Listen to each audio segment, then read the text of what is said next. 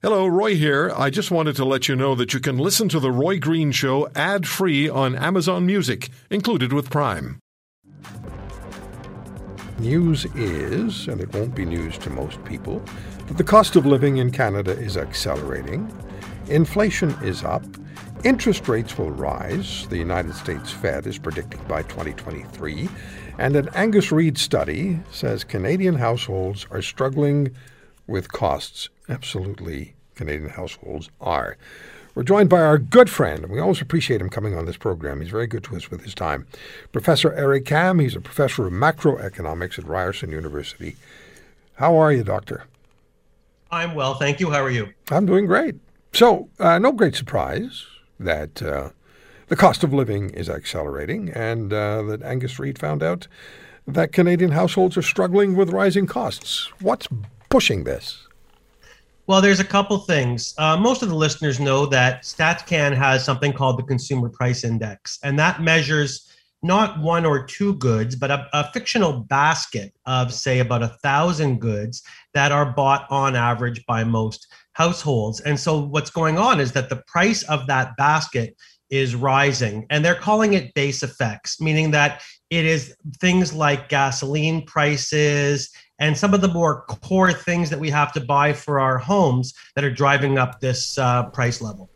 Yeah, the Consumer Price Index, or the CPI, in May, according to the Conference Board of Canada report, was 3.6% higher in May of this year than it was in May of 2020, which breaks the record for the fastest one year or year over year growth in the past 10 years. I don't know if that's a surprise or not, given the fact that we're in a pandemic, but it's it's tough on people, and it's it's a predictor. Is it a predictor for the future? I shouldn't make that statement. I should be asking you.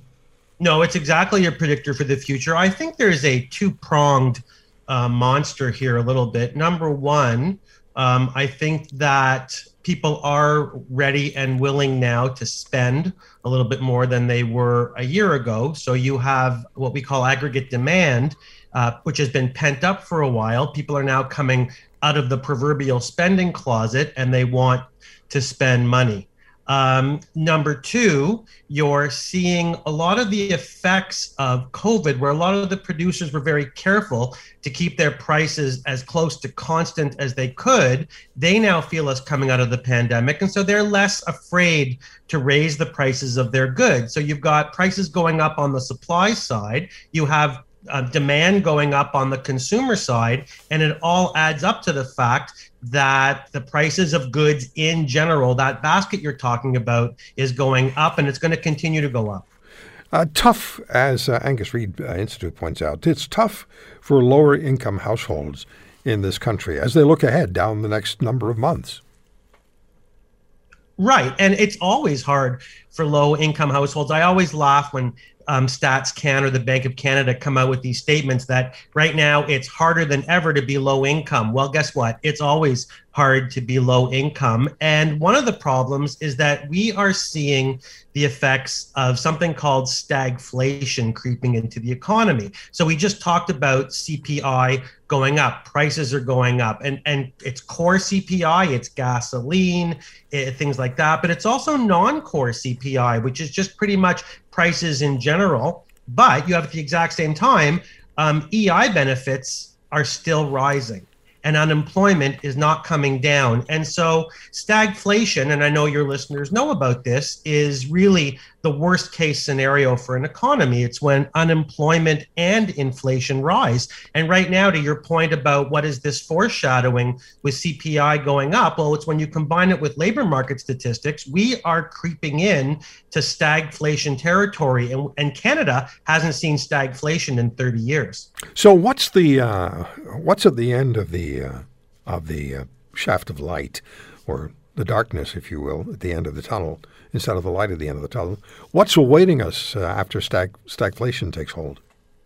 What's awaiting us really is that we're going to have to let the people that we've elected into office and then the people that they've appointed into office, in a sense, to have to choose. Because as I just said, stagflation really is a trade off and it is a dilemma because economic theory says you cannot attack both with equal vigor. You can attack the unemployment rate. We know we can bring it down and we know how to do it, but you have to let inflation swell. Or, as we've proven over the last 25 years, we can attack the inflation rate, target it, keep it at two, two and a half percent, but then we know that unemployment is going to rise. So it really becomes, Roy, a trade off and, in a sense, a preference on behalf of the government. What do you want right now? What is the lesser of two evils? Do you want higher prices or higher unemployment, knowing that you can't cure both together? You know, we uh, when you and I speak on the air, we normally have one or two issues that we uh, cover. I just feel like right now I'm taking uh, decorations off a Christmas tree. We'll take one over here, take one over there, take one over there, because there's so much going on, and they're not well. They are related, but they're you know not not totally completely uh, straight line related, or maybe they are. I have to I have to think about what I just said. While I'm thinking about what I just said, why don't you talk to us about inflation um, about about it. I'm sorry, rising interest rates because the Fed in the U.S. is saying by 2023 you'll see a rise in interest rates, and that's already affected the futures market. Well, that's right. And for the listeners that have heard me before, they know that I think that the interest rate is the most important price in the economy because what it really does is it says how much money will, is it going to cost me? What's going to be my premium on borrowing. So if I'm a if, if I'm a consumer, that's called consumption. And if I'm a firm, it's called investment. And so it really is the lever that economists can push and pull when they want to control spending because we consider money to be an asset, like a lot of other assets. So if you want people to demand more of it, you have to make it cheaper and vice versa. And so right now, like I say, we've been living in in a 30 year world of super low interest rates. And in fact, I saw this week one of the mortgage companies uh, offered a, a uh, one year fixed at 1.19%. That is effectively free money. So the answer to your question, as long-winded as I always am, is that the government's going to have to decide what does it want to do with interest rates. Because as we get back to this stagflation target, and yes, I'm kind of fixated on it because I don't hear enough people talking about it. What do you want to do, Roy? Do you want to fix the interest rate and keep it nice and low? Well, I do in terms of spending because spending is the number one growth motor in the economy, but it's going to hurt the the unemployment rate and we know that. So then you say, okay, let's let's be careful with the uh, with the unemployment rate because we don't want EI benefits to go through the roof. Let's let interest rates go up. Well, okay, no problem, except you know that consumption and investment spending across the economy is going to fall. So, in a lot of ways, I like what you're saying because we are coming out of a pandemic, but we're heading into a potential pick your poison environment. And as an economist, that makes me nervous. Yeah, makes me nervous. I mean, I choose whatever you choose because you're the one with a PhD in this stuff. Me, I just meander around hoping for the best, hoping the grass is going to be green eventually. But it, it is it is very. Con- I'm, I'm, not trying to be funny here. This is just my crazy metaphors. Um, but Look, here's something else I want to talk to you about, and then we'll take some calls from our, our listeners. Where does this factor in? I was reading just the other day that the supply chain is strained and prices of goods that are going to the wholesaler before they go to the retailer, prices of goods are more ex- expensive, and so that makes goods more expensive. Where does that factor in, or is it already in that 3.6% consumer price index? You know, Roy, you should have been an economist because what you've done is you've just explained half of my stagflation argument, which is that you can have demand shocks um, to things like printing money too quickly, and we both know that that's been happening. Or you can have a supply shock when the supply chain slows down, and when you have less supply, that just naturally drives up the price because it increases scarcity. So you, again, you are like Kreskin. You've seen half of the problem now, and we are heading into an environment where supply shocks are going to marry demand shocks and i'm i'm very concerned and i'm glad that you and the listeners are as well because it keeps me employed well, it, it, keeps you employed and it keeps us informed because you provide us with this information. Now, you're very, very popular with our listeners. You've been on this program now, I would imagine, what, about four or five months? We've had you on quite regularly, and each one has been just, yeah, it's been a great. It's been great. Um, what I hear from listeners is how much they appreciate the fact that you just call it the way you see it. You tell it like it is. You don't get caught up in politically correct uh, verbiage. You just tell it like it is. So I've received numerous emails from listeners saying, Could we ask Professor Kam a question? So, yes. Ian is in Vancouver. Thanks for the call, Ian. Go ahead, please. Uh, Professor, I'm just curious as to uh, what letter grade you would give the Liberals' economic policies during COVID. And in layman's terms, what are the practical or, or what, are, what are the uh, what are the results of that for the average Canadian? What is that going to look like? Um, so so uh, uh, your average Canadian would understand. Well, thanks. Um, I guess I would have to give them about a maybe a D plus, meaning that I wouldn't say that it's been complete failure in that they did what they had to do in the first round to keep the economy in liquidity and um, to stop from seizing up. Uh, but that's about, in my opinion, all that they did right. Um, they have not opened fast enough. They haven't dealt with the border fast enough. They haven't dealt with small business fast enough. And so I think they had they did a wonderful job at doing the bare minimum. And when my students do the bare minimum, they tend to pull in a C plus, a C minus, uh, D plus grade like that. All right, Ian. I appreciate the call in Vancouver. Alan is in Toronto for Professor Kam. Hi, Alan. Hi, Roy. Thanks for taking my call. Great program as always. Thank you. Um, my, my question is this, and I apologize. I came halfway through the interview, so I apologize if you already covered it.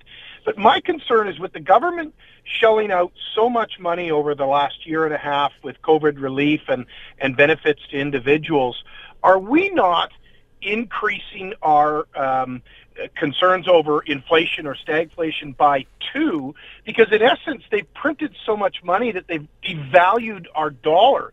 So when you add that to the other impacts on the economy, have we not in essence created a, a situation where we are negatively impacting our, our hopes for recovery by, by two?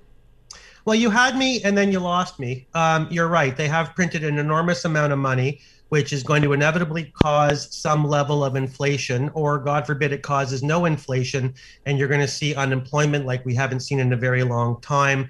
Um, but to your point, uh, times two, times three, I have no idea. And this idea of printing more money devalues our currency. It doesn't really work like that. That's a bit of an urban legend. Brent is in Langley, British Columbia for Professor Kam. Brent, go ahead, please. Hey, so I've seen uh, six increases in the last year between uh, 10 to 30 percent at the plumbing wholesaler uh, for my buying, which is increasing the cost of the customers.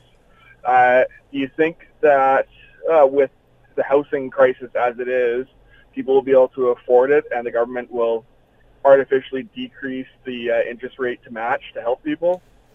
I don't think the government's going to artificially do anything. Uh, I think the economy has an amazing way of righting itself. Uh, to your point, you're talking about what Roy was talking about, which is choking off the supply chain and increasing um, the supply side of the price level. And I think that is destined to continue. All right, Brent, appreciate the call. Back to Toronto and Bill on the Roy Green Show on the Corus Radio Network. Go ahead, Bill.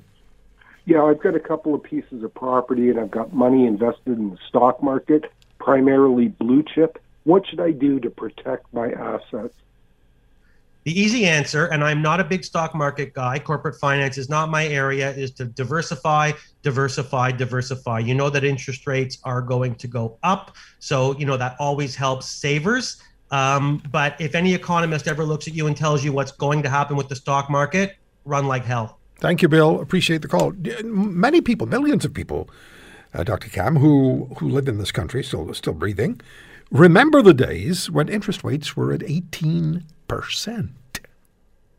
I remember when they were 18% because I was young, but I remember my mother and father terrified about their mortgage. They signed a one year mortgage at 18%. And at the same time, I watched my across the street neighbors put their keys under the door and walk away. It is a terrible, terrible situation. Yeah, 30 seconds left. Lynn sends an email to roy at roygreenshow.com. Government debt can't survive a rate raise. So what happens? Government debt can survive a rate raise. Government debt can survive anything because they're the government and they tend to print the money and they tend to just owe themselves. So the question is whether the not whether the government can survive the debt payment. The question is if the government's making payments on the debt, what are they not doing? What is the sacrifice to maintain that debt? And we have lots of it. Lots and lots. If you want to hear more, subscribe to The Roy Green Show on Apple Podcasts, Google Podcasts, Spotify, Stitcher, or wherever you find your favorites. And if you like what you hear, leave us a review and tell a friend. I'm Roy Green. Have a great weekend.